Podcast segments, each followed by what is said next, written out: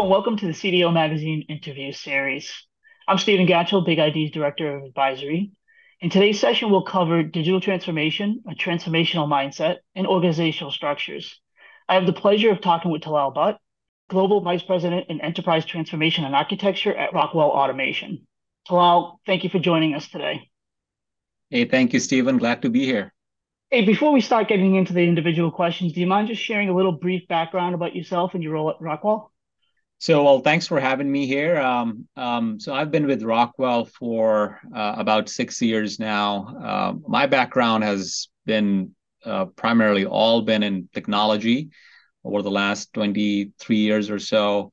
Um, have held multiple roles in application engineering, architecture, uh, data, M&A spaces. Uh, over the last 10 years or so, my roles have been a little bit more focused on uh, overall transformation efforts, whether it's you know technology transformation, you know changing the operating model, the execution model for our technology teams, and most recently with Rockwell expanding it to looking at broadly our enterprise transformation uh, for Rockwell and changing our go-to-market models, introducing subscription ARR to our portfolio, and ensuring that we have the infrastructure and the frameworks ready to be able to launch these digital products uh, for the future for Rockwell. So that has been kind of the focus uh, for me and my team. Uh, we started our transformation journey um, within Rockwell about four years ago, and our goal has always been kind of three pronged. Number one has been around creating this end to end customer experience, which is frictionless, seamless, for our end customers and partners and distributors. Number two has been to kind of really re-engineer our processes um, to create that experience that we want for our customers. And and and the third piece is to kind of have this um, uh, you know technology backend that can support that end-to-end experience. And we started this journey looking more specifically around our software subscription ARR products that were getting introduced, and now we're kind of expanding it more broadly to the rest of Rockwell and how we do business and changing our business models for our customers and, and partners globally. That's perfect. I appreciate you sharing some of those insights to Rockwell. Um, can you just talk a little bit more and define what digital transformation means to you? Because I think I think when people talk about transformation, specifically digital transformation, it can be different contexts. And you gave a couple of great examples from a customer experience standpoint and how you're you're transforming internal processes and so forth. But think about some of those those key concepts around digital transformation. Can you can you give a little more insight as to your de- definition? Yeah, I mean, you know, um, as you know, pretty much every company, every industry is going through some level of you know digital transformation, and we're kind of my my thought and where my head is at is that number one, it is industry specific. When we look at a lot of our you know B two C um, uh, businesses, they're you know whether it's Amazon or Netflix or or others that come to mind that we as consumers interact with the experience that they have created is a lot more advanced than what B2B companies have, including Rockwell as an industrial segment. So, you know, in today's day and world, uh, uh, day and age, um, digital is just part of any transformation to begin with.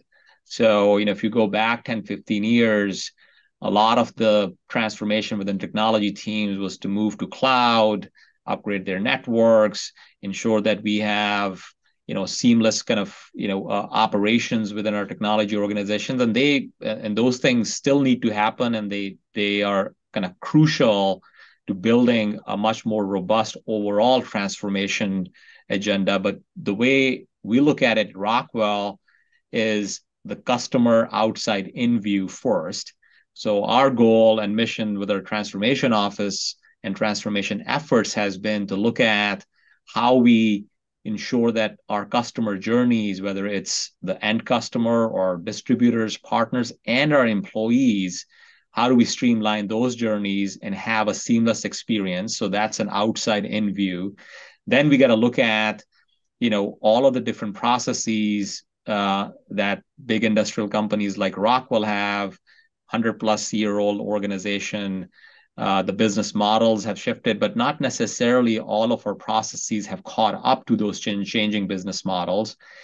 And more importantly, as we're moving more and more towards a software driven digital product mindset, we want to make sure that our processes also align to that. And then when you have those two pieces, you know, um, in place, then you got to make sure that your technology backbone is there to support those new processes and to support the um, uh, the seamless, frictionless customer experience that we're trying to do. So our transformation efforts are you know embodiment of all of those three pieces not just the technology layer in fact it actually starts with our customer first and our process reengineering and go to market strategies and then we kind of get to okay, now how do we ensure that we have the right digital backbone from a systems perspective to support it so that the systems are architected in an agile manner. We have a way of delivering those systems um, in an agile manner so we can pivot as needed. As technology is changing, we can you know plug and play certain pieces. So service oriented architecture is a big part of it. So that's kind of how we think about it. And we have been pretty successful um, over the last you know four or five years as Rockwell matured their offerings on the software and subscription side to be able to create this framework and infrastructure to be able to support that. And that has been a, a you know a pretty big uh, accomplishment for the team broadly. So it sounds like that's how you're making this digital transformation stick, right? I mean, a lot of companies are going on this journey of digital transformation. There's excitement in the company as it starts up, but then you're six months in or a year in, and all of a sudden it loses its its luster because maybe there's not those success stories. So, can you give us share a little bit more around how you've had some of those digital transformation ideas stick, and maybe a hundred year old company, some people with the company doing the same thing for 40 years. Why do I need to change the way I'm doing things? I've been successful for 40 years, right? So, uh, any examples there that you can share? Yeah, you know, it's it's a great question, and you know, um, it's one one that you know we kind of debated and and argued uh, a lot before starting our transformation journey that we wanted to kind of understand that what are some of the elements that made these big transformations stick for other organizations that have gone through it as well as what are some of the key elements that um, made it unsuccessful for others and and Stephen, one other thing that jumped out pretty consistently as we kind of walked through that uh, journey before we kicked off our transformation efforts was that it's not a whole lot about technology anymore. The technology is there. We as technology leaders understand that space really well. Um, we know how to kind of scale it, implement it. It's really the the the, the pitfalls are really around culture, change management, and ensuring that the adoption of these new ways of working is there for the broader organization. So, how do you ensure that there's great storytelling from all the leaders around what we, where we're at, and where we're going? Uh, how do we ensure that what we're building actually is going to make you know make a, a positive impact on the experience overall and people are adopting it and they want more and more of it. So there's a couple of things that we did which i think really helped us. Number one was that we started small. So you know our vision has always been to create um, an amazon like experience if you will in the b2b space. So you know one shopping cart one po one renewal just like you go to Amazon and you can create shopping cart and click checkout, and you know um, uh, the magic happens in the back end. For industrial organizations, that's that's been a very difficult task to do. So for Rockwell, as an example, we have three business units: one focused on hardware, intelligent devices, another focused on software, another focused on services. And as a customer, if I come to Rockwell, I want to buy some hardware, I want to buy some software, I want to buy some services, I want to have these renew on a different time schedule in different sites. Um, and that became becomes a pretty complicated kind of matrix.